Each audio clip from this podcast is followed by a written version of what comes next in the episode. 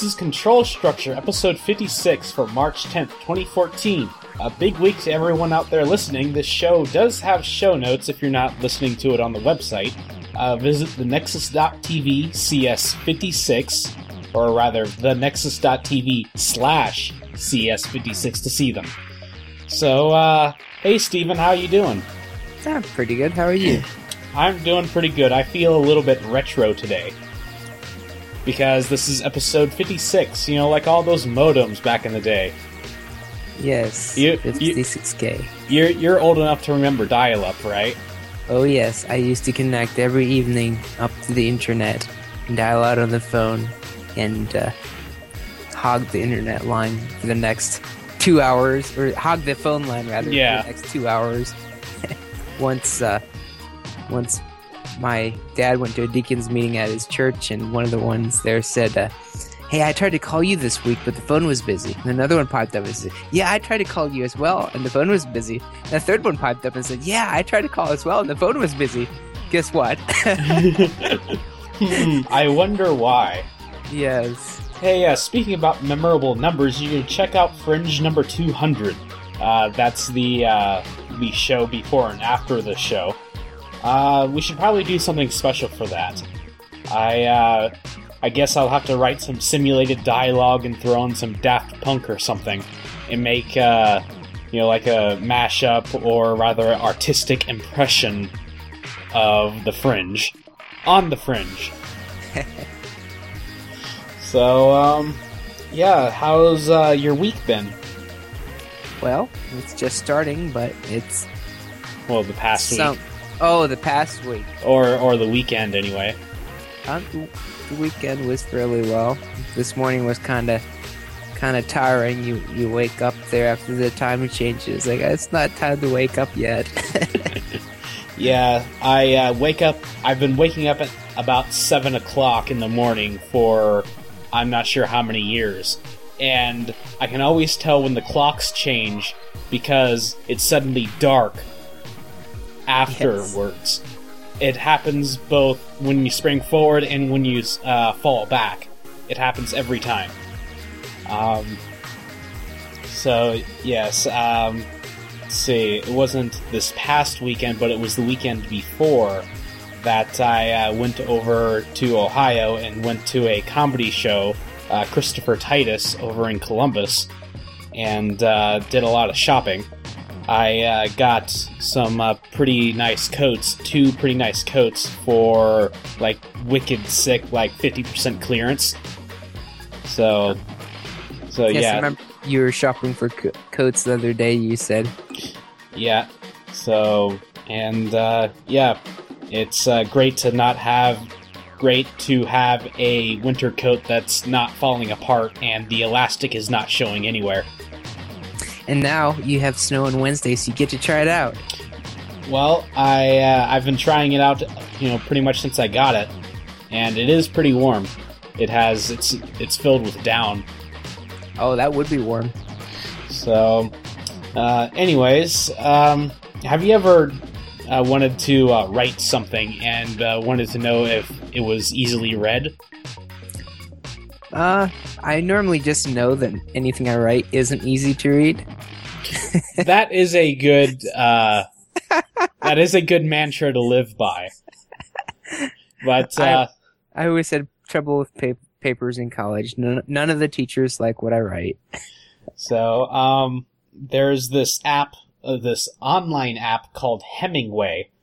Uh, it tries to make your writing better, clearer, and more concise by pointing out what's wrong with it. So, um, at first, I thought that it hated me because I apparently litter my writing with too many adverbs. I didn't know that they were hated like that. Uh, so I shoved some noted programmers' blog posts into Hemingway, and it seems it might just be a plague among programmers in general. Or it conspires against this wonderful, colorful world that has been brought to us in part by adverbs. So, It does look very handy though for just like a pre overall look at your paper. Like if you're writing a paper for school or something, that it looks like a really nice because the way it catches the run on sentences or highlight them. I thought it was pretty neat, a pretty neat app. So, and, uh, you know, it checks for adverbs, of course, and passive voice. And it tries to look for sentences that are hard to read and, uh, words or phrases that could be simpler. And, uh, you know, it gives a sort of readability grade level score, which, uh, is pretty interesting because, uh, I remember playing with it, you know, back when I originally saw it like a week or two ago. And I noticed that, you know, it, it sort of was weird that two sentences were harder to read than about five or so. Hmm. So I'm not sure what's going on or if they fixed that. So, but, uh, you've heard of Microsoft having a new CEO, right? Uh, no, I hadn't actually knew who was there since Bill Gates left. So when Bill Gates left like six years ago, it uh, went to uh, Steve Ballmer. And Okay. uh, remember that uh, one fat Microsoft guy that uh, screamed developers, developers, developers? I don't remember that guy. Uh, well, apparently Steve Ballmer did something like that, you know, back, I don't know, 15 years ago. But, uh, so they uh, kicked that guy out, and it was mm, just earlier th- this year that they uh, got a new CEO, Satya Nadella. And uh, he is uh, Indian, if you couldn't tell from the name. And a Indian journalist muses why uh, Indians only become great once they've left India. So he uh, sort of goes on a little ways, but uh, the uh, short takeaway is uh, Indian culture is designed to keep people out and not to get them in. I thought a good example it gave was of this cell phones and how it said because of terrorists blowing things up with cell phones, the government puts restrictions on cell phones when you buy them to make sure that the terrorist doesn't buy a cell phone when even if it may not do anything, it's just a theory the government's like, I've done something, and whether it's actually did anything or not. So it has useless restrictions and hoops you have to jump through. Yeah. So, uh, some other points he gives, uh, uh, the system encourages talkers rather than doers, uh, risk avoiders rather than risk takers. Uh, they are unable to tolerate success, which is sort of weird. Uh, but they celebrate mediocrity rather than excellence, which I'm sure is a problem amongst people of all nationalities. Yeah. I wonder if the the culture itself is more. I I was thinking of the uh, the being more mediocre opposed to being a certain person standing out being good. I wonder if the culture itself is kind of like how the Asian cultures they say are more community based, and it's like your your company is almost like your family, and it's like uh, you have a lot more loyalty to a company. Just and it's less focused on the individual. Right. So, uh, how about when we talk about Kickstarter for a while? So, uh, a week ago, Kickstarter.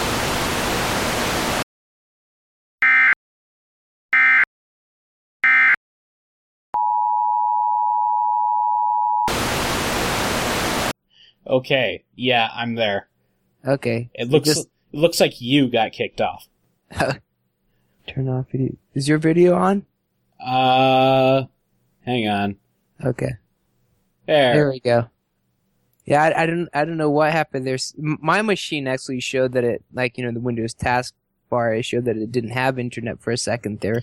Yeah. I don't know what happened exactly. So, uh, let's see. Let's go ahead and uh, take a step back there. So, uh, let's talk about Kickstarter for a while. So, about a week ago, Kickstarter passed one billion dollars in pledges.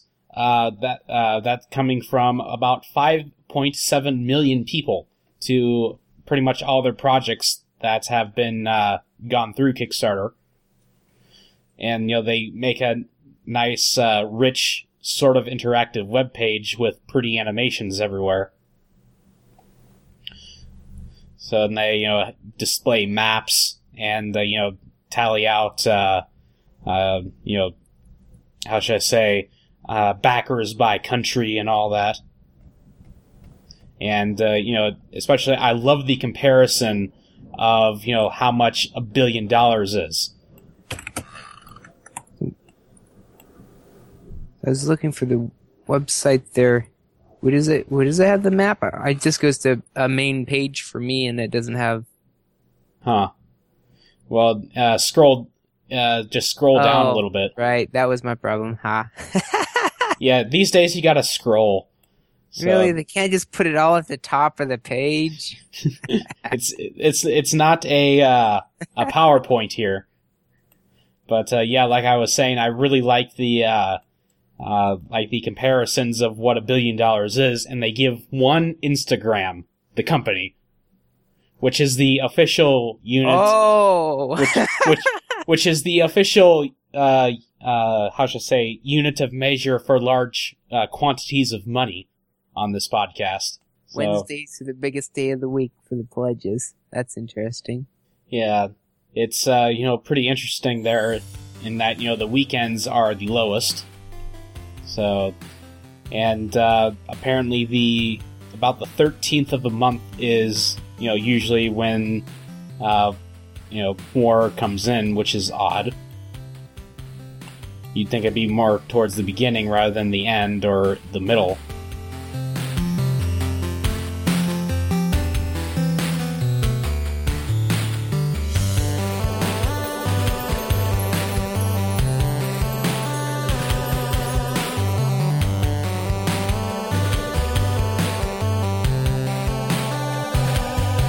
Shall we talk about raspberry?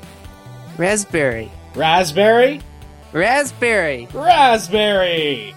So, uh, what's been going on with raspberries? So they've uh, released open source drivers for the Video Core 4, uh, but they are targeted for the BCM 21553 SoC, which is not the same as the Pi uses, which the Pi uses the BCM 2835 SoC, which is, I think, the chip, the video chip that the Pi runs on. Uh, and um, and by you're talking about the uh, drivers being released, this is Broadcom, like the actual uh, company that makes the uh, the CPU GPU thing. So the question is, why didn't they release? Oh, well, I guess we can get to the, what's hap- happening. So, so the the Pi Foundation they're offering a bounty of ten thousand dollars for the first person that can port the drivers over uh, to the other chip, to the Pi's chip, and run Quake Three at a play playable frame rate. So, which is uh, pretty awesome. Uh, you know, the uh, one of the publicly bantered features of the Raspberry Pi is that it uh, is able to uh, decode and apparently encode H.264 video, or at least has the cop- hardware capabilities to do so. Um, but it hasn't exactly been exposed too well. So, you know, hopefully this will solve that problem. Yes. No, no. What, what I was going to say a second ago was, I, I was just the thought struck me. Why was it that the the other cell phone chip, the drivers were released for that, but the company wouldn't release the drivers for this particular chip? Um, I think they just noticed it, and they're like, "Hey, this is the same GPU as the Pi." Um, as for why they didn't just have it open source from the beginning, I'm pretty sure that's because this is like the cheapest chip that they could find, probably. Ah, that's probably true. So that wasn't something that they were looking for. Then it was just get a Pi into every kid's hands. Yep. So you know, for uh, you know, thirty-five or even twenty-five dollars, depending on the model, you can't really uh, splurge too much. I'm trying to figure out the comments at the end of the article. It says, okay, so sue us. We launched February 29th. Then it says, asterisk, asterisk, don't sue us. I wonder what that's about.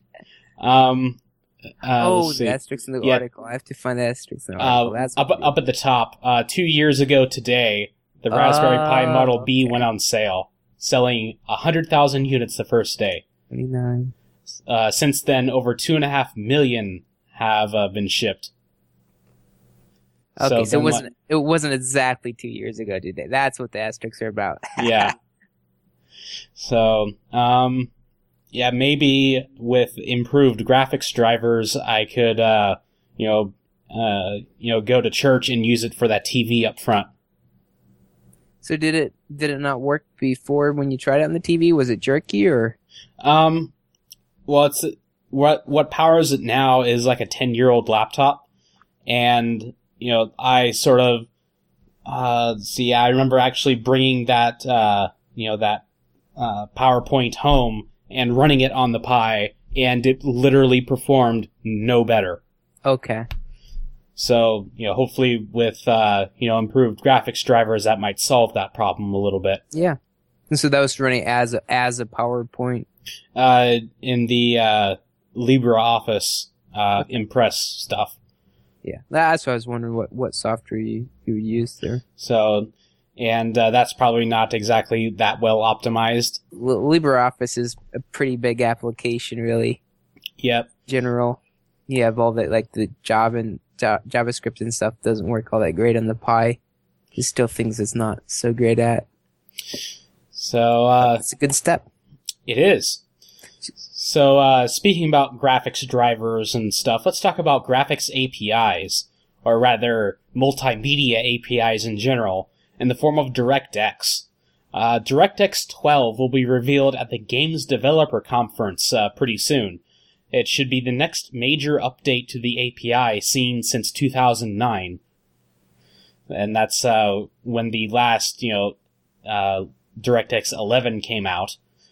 And the interesting thing is on the uh, the page, the teaser page that they have here, is that you know it shows you know the logos for AMD, Intel, and Nvidia, but also for the uh, CPU that the Gadget Show so loves, the Qualcomm Snapdragon. So you need to enlighten, enlighten me. Why do they love the Snapdragon? Um, pretty much because, uh, like all the other guys in this network got uh, Nexus 7 tablets, like the first gen.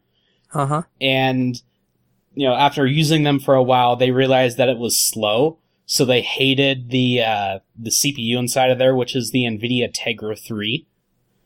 And, you know, whereas their, uh, their phones, uh, performed pretty nicely. And they realized that there are Snapdragons in those. Aha, I see. Or so I would like the story to be. as, as, as it appears from, what, a thousand miles away. So, but, uh, yeah, it's very interesting. So maybe this means that, uh, like the next Surface RT will have a Snapdragon in it.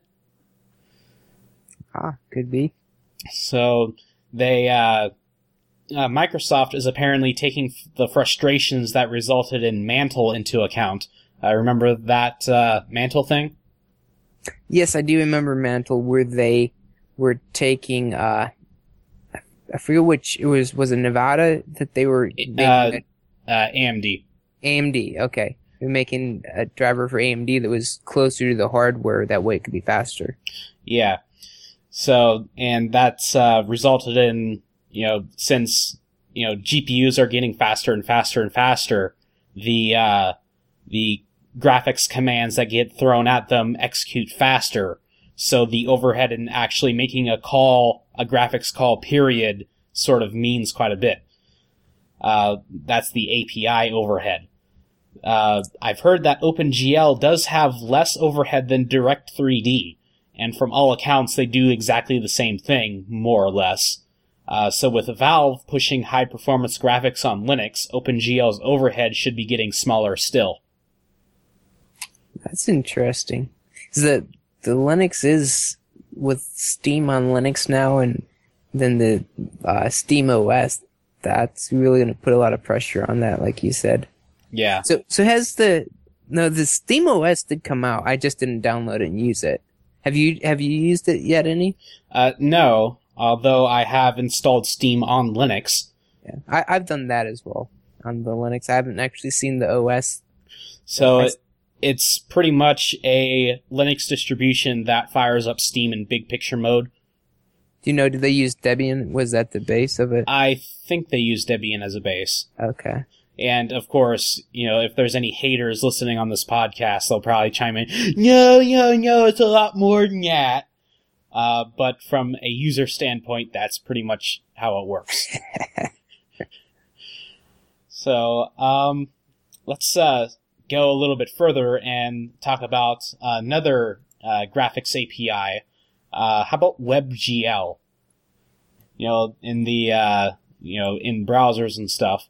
Apparently you can do a, a terrain rendering with a full-blown level of detail engine. And I found a post pretty much going over this. So, you know, have you ever played a game where there's a lot of terrain? Like Yes. in, like in an open world? Uh, like maybe World of Tanks? Yes, World of Tanks. I'm sure we're using engine. So, stuff.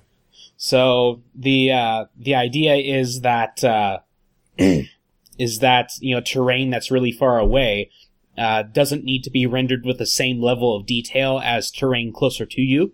So it appears to have the same uh, detail and same quality everywhere. But it just isn't actually doing it because you can't actually see that detail because it's far away. Yeah. Um, at least you can't really see it that effectively. And, uh, uh, and to save on processing power, you know, rather than, you know, uh, you know, rendering a billion triangles that o- occupy maybe two inches of your screen, uh, that could be, you know, borrowed and used for other things like, you know, trees on that terrain, for instance. Yes. Uh, so it's uh, basically a resource management type of deal. So apparently you can uh, do that, and it pays off pretty well in uh, WebGL since it runs on JavaScript. So, and I like the uh, uh, like these sort of squares. I think it's like the second image on here, where it has the magenta uh, circle of squares, and the yellow and the blue and stuff. Yes. And you know, although it's like okay, it seems that you know the the magenta ones are much bigger than the green ones. It's like, why are you doing this? Well, let's imagine if you're right in the middle of that green, and then the next image it shows you know that same thing, but you know, sort of like on the ground, if you will. Yeah. So, you know, that sort of, you know, tells you, oh, you can, you know, render less detail because they take up, you know, almost the same area of the screen. Yeah, it, it makes more sense when you, you see from that perspective that it is your what's close to you. You expect it to be bigger. Yeah. So, and then he uh, also goes over the, uh, like the, uh, methods for sort of morphing the uh, terrain. Uh, because if you, you know, render the far away terrain with fewer vertices, so it's less smooth, Mhm. when you pop it to the uh, like a, a higher level of detail, than like you get nasty things like seams, and if you're if you look close enough, you can actually see the thing pop into, uh, you know, like actually, you know, visually. I, I've seen games do that before. They pop suddenly. It's like, whoop! It you can see better now. Yeah. Um, but this is actually on the terrain itself. yes. So I believe that's called geomorphing. So, uh, have you ever wondered what browser you're using? No, I normally know exactly what browser I'm using. Well, that's a good good idea. You know, like a good thing to just know off the top of your head. But what if you're talking to say your grandma and she has no idea of what anything is? In that case, she probably doesn't know. You ask her, are you using the big blue E, I-E? or the multicolored circle. yes. So uh, you can uh, tell, you know, if you're, you know, on the phone with someone, you can tell them to go to what'smybrowser.org, and it will tell them everything, pretty much. The thing I liked about the site is it also has a uh, link there that they can copy and they could send it to you and then you could go and look at the link and be like, hey, this is, then you can see exactly what they have without having to trust them to say the right thing. So, but if you're if we're talking about computer illiterate people, that might be kind of difficult to do. Well, I mean, copy and paste is kind of difficult for some people, but So you can walk them through it. at least they save you half the uh, trouble by actually having a button copy. That is true. It does. So it So- does a copy. So then you just ha- have to teach them how to paste. Yeah. So you're you're right. Half the battle's there. So, uh, speaking about browsers, uh, remember Mozilla? You know, Yes, the I'm- people behind Firefox. yeah, the the the one word not awesome bar. so, uh, they've, uh, they do all sorts of research and stuff, and they've noticed that, uh, JPEGs aren't exactly compressed too well. And they've, you know, asked around and, uh, you know, they've asked people who are, you know, familiar with image encoding if, uh, JPEGs have reached their maximum efficiency, and apparently they haven't. Um, and uh, Mozilla would rather not make a next generation image format that would not be supported by anyone for several years, which, by the way, those do exist. Uh, there are two of them, in fact. So instead, Mozilla has decided to squeeze more efficiency out of the existing JPEG algor- algorithm and uh, decoders. Uh, they are calling their library MozJPEG.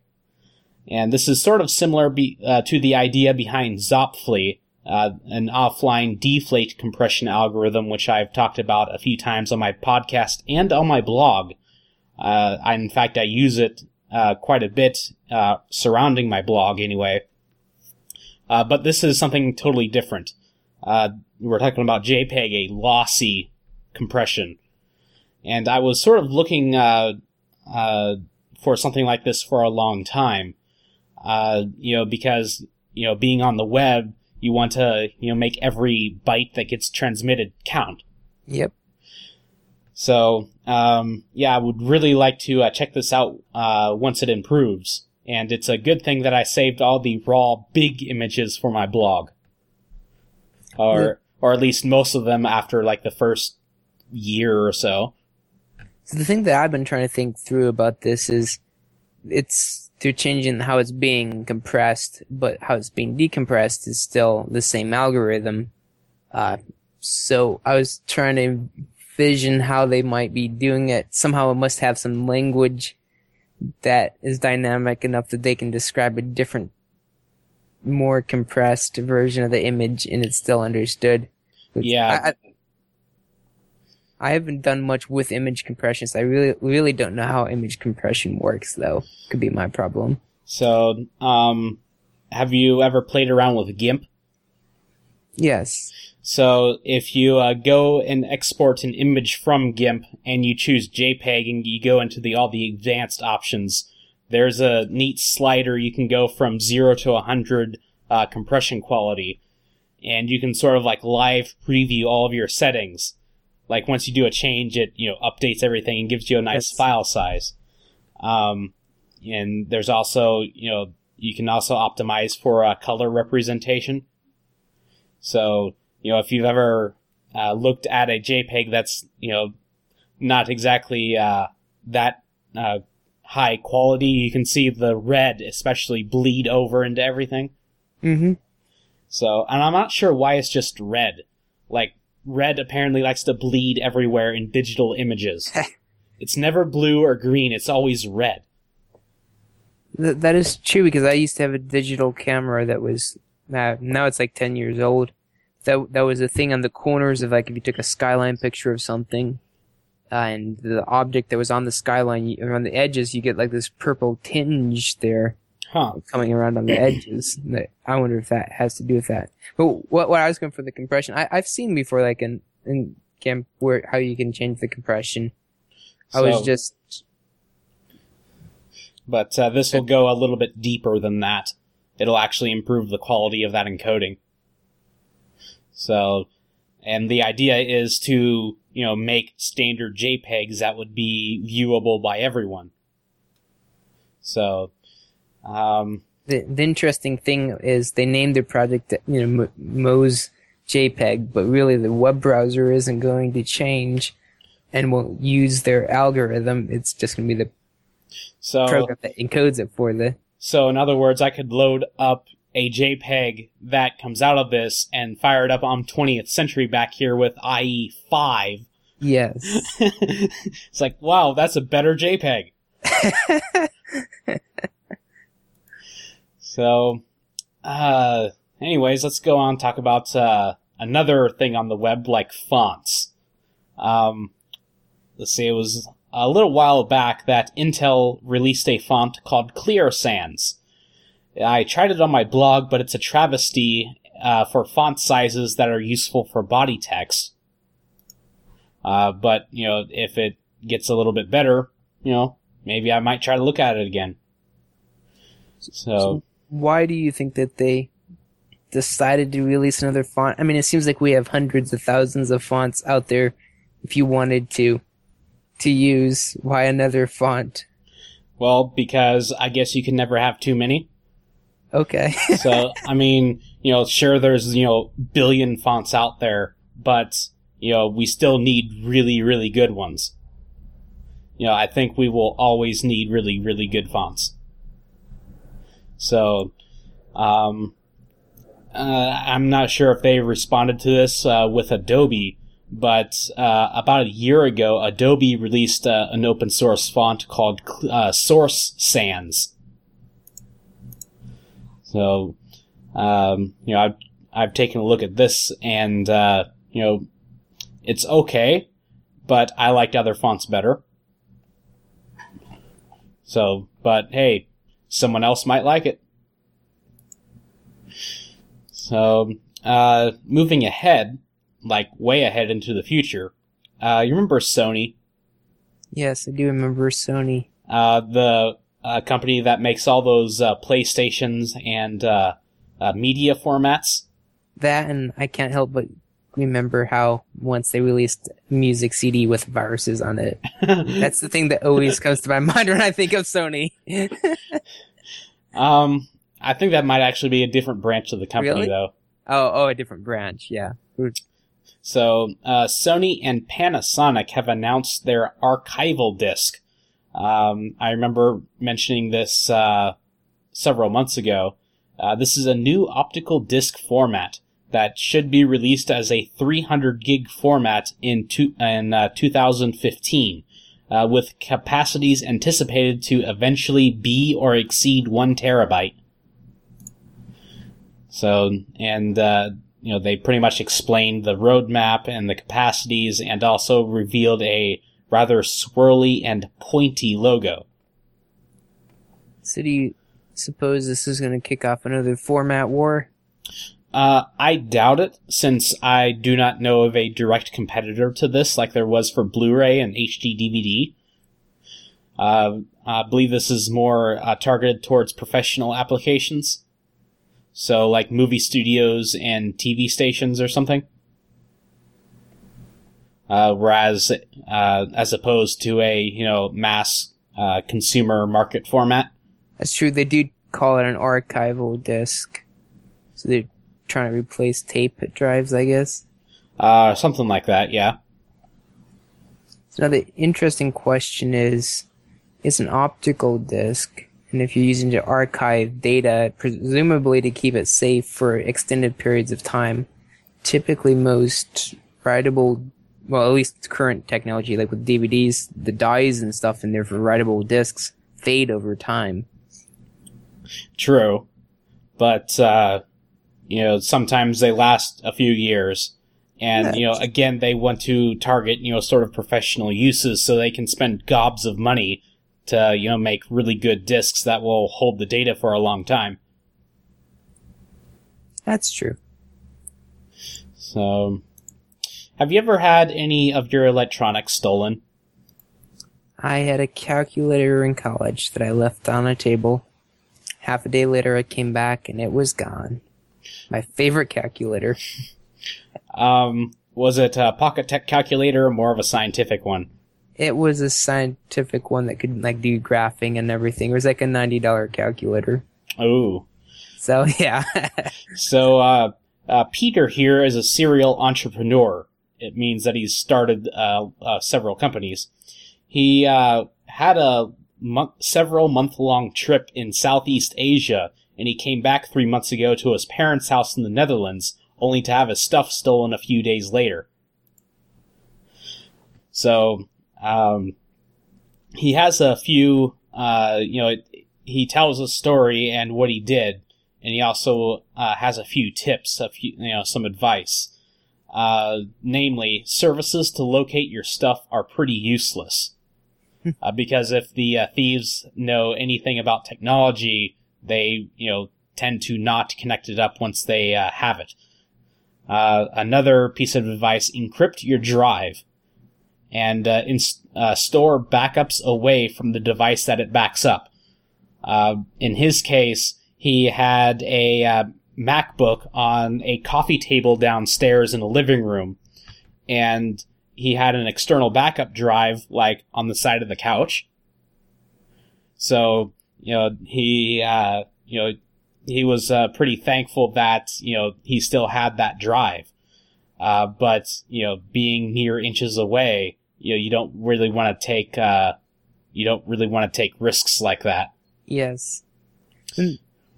There's kind of some interesting stuff in there that you don't think about because you don't normally, you think, well, you take your laptop to a coffee shop or something and you get up and go to the restroom and you come back and it's gone. Something like that. Yeah. Like in your home that trying to protect against someone stealing your stuff in your home and your data is an entirely different, uh, thought process, which in that sense this is where cloud-based storage looks a lot better, at least as far as keeping it so you can access it. It doesn't help you as far as encrypting it, but as far as accessing it, cloud storage would make it nice in that sense. Right. And, uh, you know, he does say use online backups and try to keep your stuff near you. so, uh, but that's, you know, sort of, you know, keep your stuff near you, but, uh, still keep your backup away from your main computer.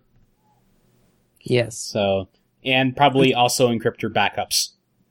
And the, the, the advice of keeping your backup away from your computer could make sense too, in the sense of what if you had a house fire or or know, a, flood, flood, or yeah. yeah, flood, something like that. If it's right next to your computer, it's yeah, then it's not going to do so well. Yeah, in fact, uh, my backup or one of my backups is uh, 150 miles away. Hi, mom. How are you doing? so, hey, uh, Windows XP will be killed off pretty soon. So, uh-huh. so yeah, what's what is a Microsoft to do? Remember the day when they killed Windows 98? I still haven't gotten over that one. well, I got over it, and I went back. Yes.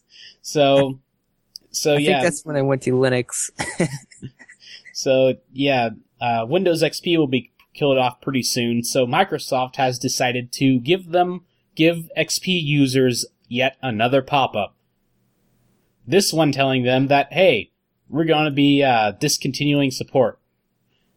So yeah, ironically, XP users probably have a billion pop-ups by now.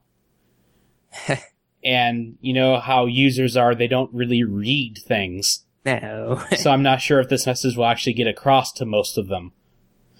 So and uh, you know that i believe that uh, this past tuesday or this next tuesday or something will be the last patch tuesday.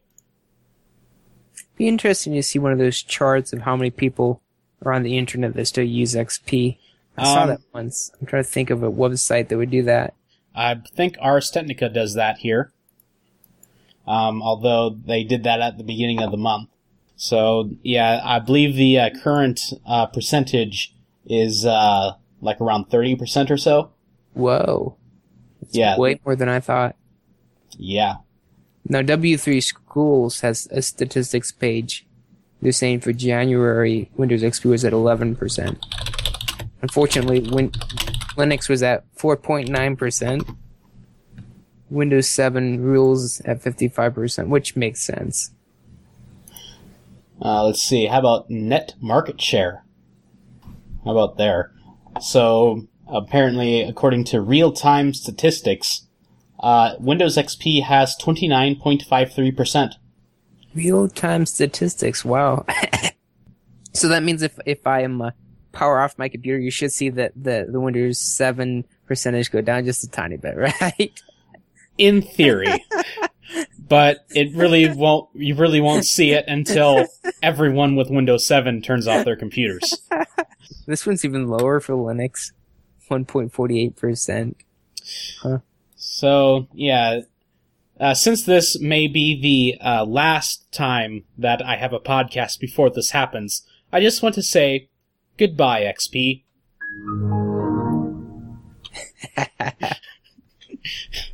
and now, Linux. Uh, the Linux uh, Foundation is teaming up with edX, a uh, online course platform, and is uh, now making its formerly $2,400 Linux course. They're doing that for free now. Wow. And it looks it looks like they might also be doing uh, some more intro to Linux or Linux based classes. It looks like worth checking out. So yeah, I probably will be uh, doing this at some point. If it if they were charging that much money for it before it was free, you figure it's got to be a good a good course. Oh yeah. So, um, I I have no idea what exactly this covers, but it's an introduction to Linux, so it must be uh, pretty heavy. So, and it's you know sort of official since it's from the Linux Foundation. Yeah. So that sh- that should uh, at least uh, give some of the haters a little bit of a pause. It's like, oh, that's not right. What are you doing? wonder if there's a summary page someplace in their site that shows like the basic course objectives. I think I came across that somewhere, although I'm not sure where it's linked there. So, hey, uh, speaking about Linux, you'd probably be using some command line stuff.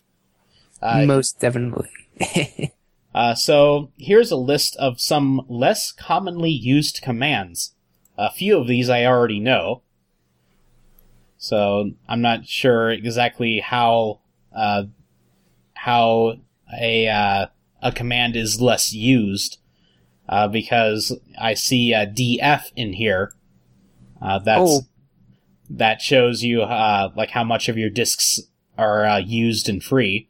and DU as well for disk usage. I use both DF and DU quite a bit. So, and then further on down, there's sudo bang bang, which is uh, repeat the last command with sudo. Ah, see, I, I, I heard that one before, but I've never used it. I, I recognize it now that you say it. I've Yes. never actually used that. In fact, that was a title of a former episode of this podcast. I believe that was the one when I was in Nashville. Or not Nashville, Knoxville. This wget, I use that all the time. I couldn't live without wget. Oh, That yeah. Download stuff from the command line. That is so useful. In fact, it is so useful, I uh, used it in my download script uh, for the Nexus. Ah. You see, that one there, I, I disagree that that one's not a used. Vim? Really? Well, I mean, like I use VI, but the shortcut for Vim, I don't see why you wouldn't. Everyone uses VI because that's installed in all the Linux boxes. Although, you know, for, you know, just editing stuff on the command line, just use nano. You will stab yourself much less.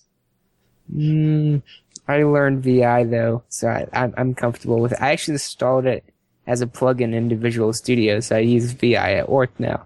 Oh, you're one of those people. Yes, one of those one of those people who can put the cursor on a on a uh, uh, curly brace and find the other matching curly brace in a second. Because there's a Um, command for it, you and it jumps right down to that other curly brace. It's really nice, among a lot of other things. Anyways, oh T, there's tee's listed as well, where you send your output to standard out and to a file at the same time. That's used a lot in batch scripts. Mm-hmm. BC, an interactive calculator language. Never heard of that one. You know, even though I sort of use Linux, I'm not exactly familiar with, you know, like really involved command line voodoo. But, DD is listed as well. That that's one that oh yeah. pretty standard. I thought Yeah. Um, dangerous but standard. Yeah. Um, let's see, I'm not exactly sure what the official uh, abbreviation that's for, but uh, col- colloquially that is disk destroyer. I've heard that abbreviation before. I just always, I always remember, you know, you just put your, your I is your input and your O is your output. And as long as you keep I and O right, you're in good shape. So, uh, along with it not being a, uh standard GNU uh, package thing, it it doesn't use those conventions. So, anyways, and now let's talk about copyright for a moment. So, Rock Paper Shotgun posted an editorial about how long copyrights for games should last. It amazingly applies to so many other copyrightable things as well in our post Apple world. So, uh, did you have anything to uh, discuss about this? Uh, yeah, I, I, I didn't read the full article, but I got the, the, the sense of it there, the, about the old video games that kind of are off the scene now, but no one has. I, I really do think that it would be good for, I don't know, what you'd measure it by, whether it be by time or maybe by if the company is making money off of a game. I think at some point in time, games should come into the open domain for everyone to use because there's a lot of good games out there from like 20 years ago that no one has access to because they aren't allowed. Well, there's, you know, the factor of it being out of print, uh, which means that, you know, like copies of this game are not sold anywhere, or at least they're not no longer being made. You can't exactly buy them. Yes. And then there's the, uh, really, uh, sad, uh, fate of a lot of games in that you literally can no longer play this because, you know, there are no systems or the systems that they played on are now so obscure they might as well be lost. So, and, uh, you know, it's already happening now, even in games made in the last 10 years. Uh, apparently, Bioshock, if you play it on Windows 7, you no longer have sound with it. You have to go in and put it into XP mode. Huh. Now, granted, that's, you know, not a difficult jump, but Oh. it, you can start to see the decay a little bit there. So, and, you know, uh, not only, you know, huge, uh, piles of DOS games, uh, which are actually, ironically, back being sold now thanks to, uh, GOG and Steam. Uh, but, you know, also, you know, like really old, uh, NES games. You know, they're not exactly making NESs anymore. You said Steam is selling DOS games now? Yeah. You I can, heard that. you can buy the original Doom on Steam. Whoa. That's nice. So, along with like all the uh, other Commander Keen games. So yeah. Um. So, but uh, the uh, the point that this uh, journalist is trying to make is, you know, like uh, like the cost analysis and the fact that you know, like every other piece of art, if game is ever if games are ever going to be considered art, they're going to have to fall into other art, you know, conventions, uh, like falling into the public domain. Uh, the bad part is, is that current laws are something like, uh, the copyright term is the life of the artist plus 70 years or something. Um, uh, which, you know, all, which is literally an eternity, literally a forever in the, uh, you know, when we're talking about computer based stuff here. Yes. You have the thing, like you mentioned earlier, you already have some gaming systems that are so obsolete and you can't find them that you can't play some games. So you figure the 70 years from now after the guy who wrote it's dead. Yeah. yeah. And, you know, the idea behind copyright is to give financial incentive to artists to create more. Um, you're not exactly going to incentivize a dead guy to create more things. Nope. So, but, uh, you know, you know, it's, it's very rare for someone to, you know, create something and just have them be set for life. I mean, you know, that, uh, that's only for a very, very, very small minority of people, even among artists. You know, because they're always creating things. You know, if they're always creating things, that's their job. And that's their livelihood. So if they stop doing that, they should, you know, if I stop programming, if I leave my company, I stop being paid. So Yes. it should probably follow that with artists. Yeah, I, I think that makes sense. I mean, you, you need the protection there, but the problem with some of the games is it's a company, and the company might live as a company possibly for a long time. So, so it almost would make sense if there's some limit of like, Although, although I think for company or corporate uh, works of art, I think it's just uh, 90 years. It might be 70. okay, But still, that's a really long time. still a long time. See, it almost needs adapted for software just because software moves so fast, at least for the moment. I mean, could be 20, 30 years from now, maybe software doesn't move as fast. Maybe there's some other aspect of computer science that has a greater focus. Right. But likely software will remain what it is and it will be a fast paced industry. And as such, things just plain go out of date. And I, I think it, I think it makes sense that there would, would be a shorter time limit on software. um, or you know just copyrights in general because you know it's not just you know software that we're talking about we're also talking about music and videos and stuff in that you know this is a very important topic you know for the internet at large i'm not against copyright as an idea i think you know it's a legitimate thing Mm-hmm. you know if you do something you should be paid for it Yes. uh, but the current implementation is bad, and you know the uh, the internet has really exacerbated these uh, these problems. And you know it's it hasn't been too long in human history that we've had the internet, so you know it's you know a hundred years ago the common person really didn't have the ability to freely send you know huge things to someone on the other side of the world in a very short period of time. You know, this has only been around for a few decades. So, you know, that sort of has a cultural effect of, you know, pretty much amplifying and stimulating everything. that is true. Makes the distribution so much easier. So if if uh, p- the people choose to use it, um, unfortunately, you know, big media companies have not really embraced the internet like it could be embraced. Uh, something to think about there. And now let's talk about some CPUs. So uh, recently, I've been, I guess it's been over the past two months or so that I've been uh, on my blog. I've been sort of uh, looking at a uh, CPU architecture and sort of describing it, uh, registers in particular. I've uh, found an article that goes over some of the design topics of modern CPUs. Uh, for instance, bigger cores versus smaller cores, but more of them, uh, instruction pipelining, parallelism, and a whole bunch of other things.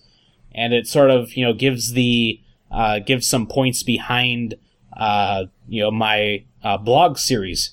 You know, it sort of goes over, you know, how instructions are, you know, decoded and processed in the CPU, and how, you know, sort, how sort of, uh, like the beginning and ends can be uh, done in sequence or in parallel, rather. And it also, uh, you know, talks about several uh, CPU architectures in general, like specifically, and how they are designed. So rather they, uh, you know, sort of want to divide everything up and go faster, or they want to, you know, uh, push a lot of data or instructions into the CPU core and not go as fast, or rather not have a higher clock rate. And this is a very long, like 90 minute read or something. It is a big ar- article, but it, it does have a lot of good stuff. I was, I was skimming through as I had section about branch uh, prediction in there, and and uh, I was always kind of interested in me the idea of the way that it was being pipelined through the processor. You don't know what your next your next instruction is going to do when you do a branch. So it's like you do both branches, or I think what I think one one uh, way I've read about is you do both of the next instructions. You like preload them in the CPU at the same time or the other way is like if you've been looping through a loop X number of times, it's a good assumption that you're probably going to loop through that loop again. Mm-hmm. And you're probably going to hit the same if statements, you know, as you did last time. Yes. So, and it also, you know, goes over uh, SIMD operations. SIMD. What is Uh, that? I don't recognize that. Single instruction multiple data. Like if you ever heard about SSE, uh, like in Intel Intel processors, SSE. Um, I guess I guess you really haven't read my uh, blog post though. But um, like the thing of it is, it uh, operates on vectors. So like you have an array and you want to add it into this other array, like that can be a single instruction. So like you can take the first element and add both the first elements, take the second element, add both of those, and so forth. And that can be encoded as one instruction. So, th- so it's one instruction to add all the both the arrays together at once. Yeah. Okay. Yeah, and a whole bunch of other things. It compares uh, like a Core i7 Sandy Bridge to a UltraSPARC CPU, and you know sort of compares you know larger cores versus really smaller cores. Um, if you're interested in you know how CPUs are you know do stuff, it's definitely uh, well worth your time. Yeah, that that looks like a very good article. So, um, let's see. This happened just today at South by Southwest. Edward Snowden, the uh, the guy that uh, leaked the NSA documents, he appeared at South by Southwest over Google Plus, and uh, you know they had some uh, you know uh, had some points there, but um, you know I uh, I read the sort of like the summary of that. And then I watched a little bit of the video, but the audio there is just terrible. So, so, what was uh, the the place where he, he, he showed up at? What was the significance of him showing up at this place? Um, this is kind of like the first sort of at public interview that he's given. Okay. So, um, you know, of course, he's probably somewhere in Moscow when he did that, and uh, South by Southwest is in Austin, down in Texas. Oh, so he did a remote uh, interview. Of course, if if if he came to the U.S., they'd probably arrest his butt. Yeah, okay. he might uh, have a a free vacation to Guantanamo Bay. Yep. Are you sort of familiar with all the different programming languages? Uh, yes. So, uh, someone wrote up a uh, a very hilarious and very wrong history of some important languages. So, uh, would you like to read some? Yes, I, I, I like the, the, the top one I, I found entertaining. It says 1801, Joseph Marie Jacquard uses punch cards to instruct a loom to weave Hello World into a tapestry. The editors of the time are not impressed due to the lack of tail call recursion, concurrency, or proper capitalization. Um, let's see. Uh, going to a little bit more modern. Uh, 1991. Dutch programmer Guido van Rossum travels to Argentina for a mysterious operation.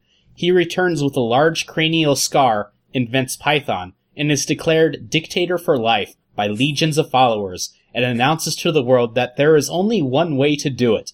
Poland becomes nervous. a little bit further down, uh, 1995, Brendan Eich reads up on every mistake ever made in designing a programming languages, uh, invents a few more, and creates LiveScript. Later, in an effort to cash in on the popularity of Java, the language is renamed JavaScript. Later still, in an effort to cash in on the popularity of skin diseases, the language is renamed ECMAScript. Um, along those lines, 1996, James Gosling invents Java. Java is a relatively verbose, garbage collected, class based, statically typed, single dispatched, uh, object oriented language with sim- single implementation and multiple interface inheritance. Sun loudly heralds Java's novelty. And you see the next one there? Let me guess, it's the C sharp. Yeah. Uh, 2001.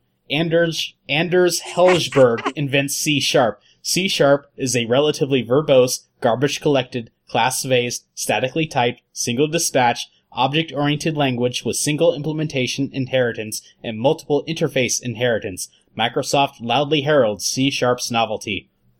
Of course, it's it's totally new. No one ever did this before. So I'm I'm going going back up to the, the 1940s again. This is various computers are programmed using direct wiring and switches. Engineers do this in order to avoid the tabs versus spaces debate. Uh, let's see. Uh, 1972. Dennis Ritchie invents a powerful gun that shoots both forward and backward simultaneously. Not satisfied with the number of deaths and permanent maimings from the invention, he invents C and Unix. Uh, let's see, uh, further down here, uh, 1995. At a neighborhood Italian restaurant, Rasmus Lerdorf realizes his plate of spaghetti is an excellent model for understanding the World Wide Web and the applications should mimic their medium. On the back of a napkin, he designs programmable hyperlinked pasta, PHP. The, doc- the official documentation remains on that napkin to this day. And there's all sorts of uh, interesting, you know, stories about languages here.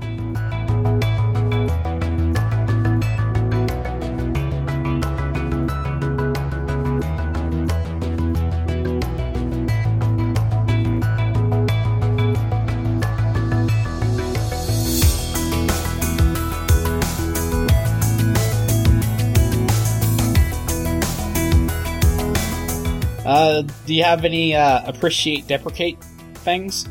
Well, no, uh, It's- It's o- it's it's okay if you don't. I'll go with Firefox again. You can have a colon in something you type into the so-called awesome bar because it thinks it's a web address, Hmm. but it's not. So Till Firefox fixes it. so uh, my uh, appreciate for this week is Speak It. Uh, this is a text to speech plugin for Chrome. Yes, I apparently use Chrome at some points. And this is uh, in honor of the Gadget Show reading my post on their fringe. I will now class my post up using a UK English voice. Remember when Apple was moving away from PowerPC CPUs around 2005? Did you ever wonder where they went? They mostly went into game consoles. The Wii, PlayStation 3, and Xbox 360 all have some variant of a PowerPC chip inside. PowerPC chips were never all that. Uh, thank you, Lydia. You're welcome. Very nice.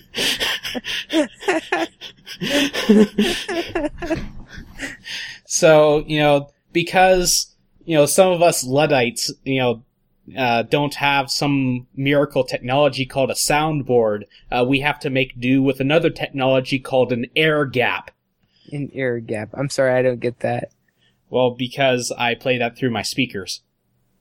Oh, you didn't have uh, the. I see what you're saying. yes, pretty much all of my XP shutdown sounds have been transmitted across the air gap. Okay, I, I, I I was, I, w- I would have assumed you would have. I was, what I was actually expecting was you to not play that and then pretend like we played it and then play it after the show and patch it into Audacity.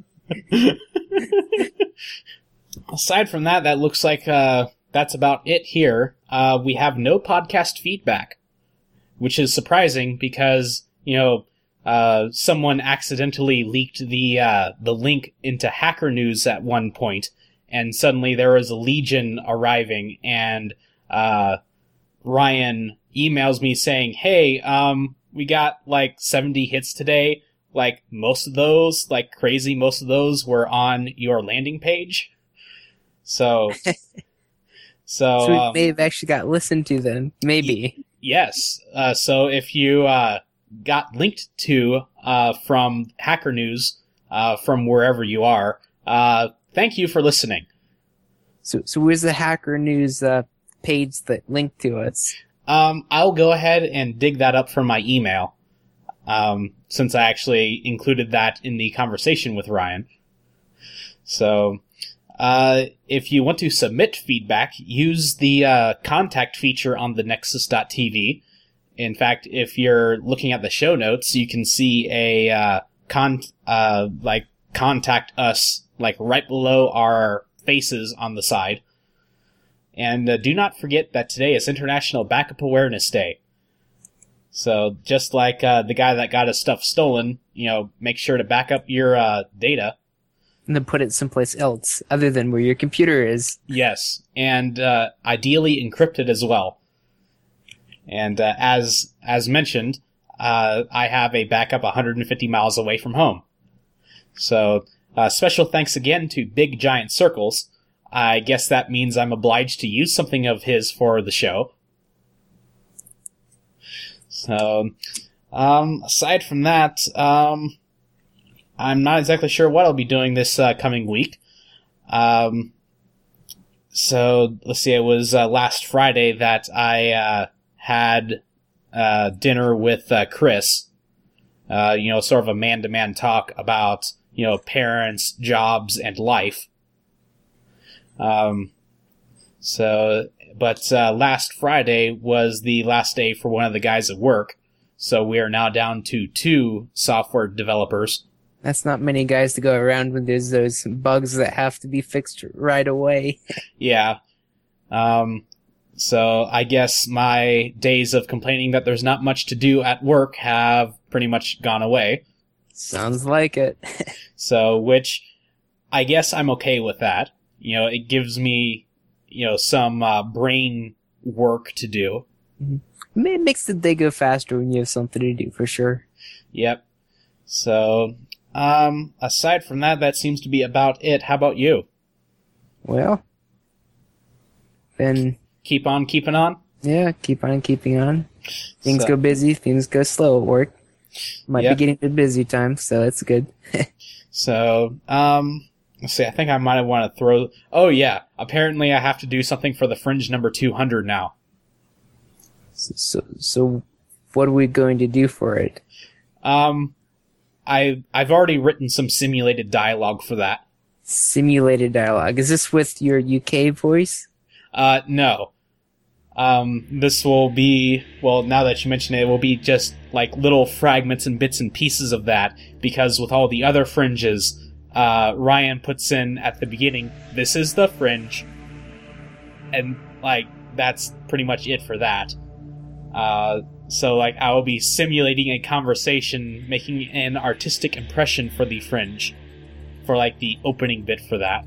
Okay. So, um, if you want something entertaining, uh, go ahead and listen to The Fringe. So, I guess that's it. So, uh, have a good one. you too.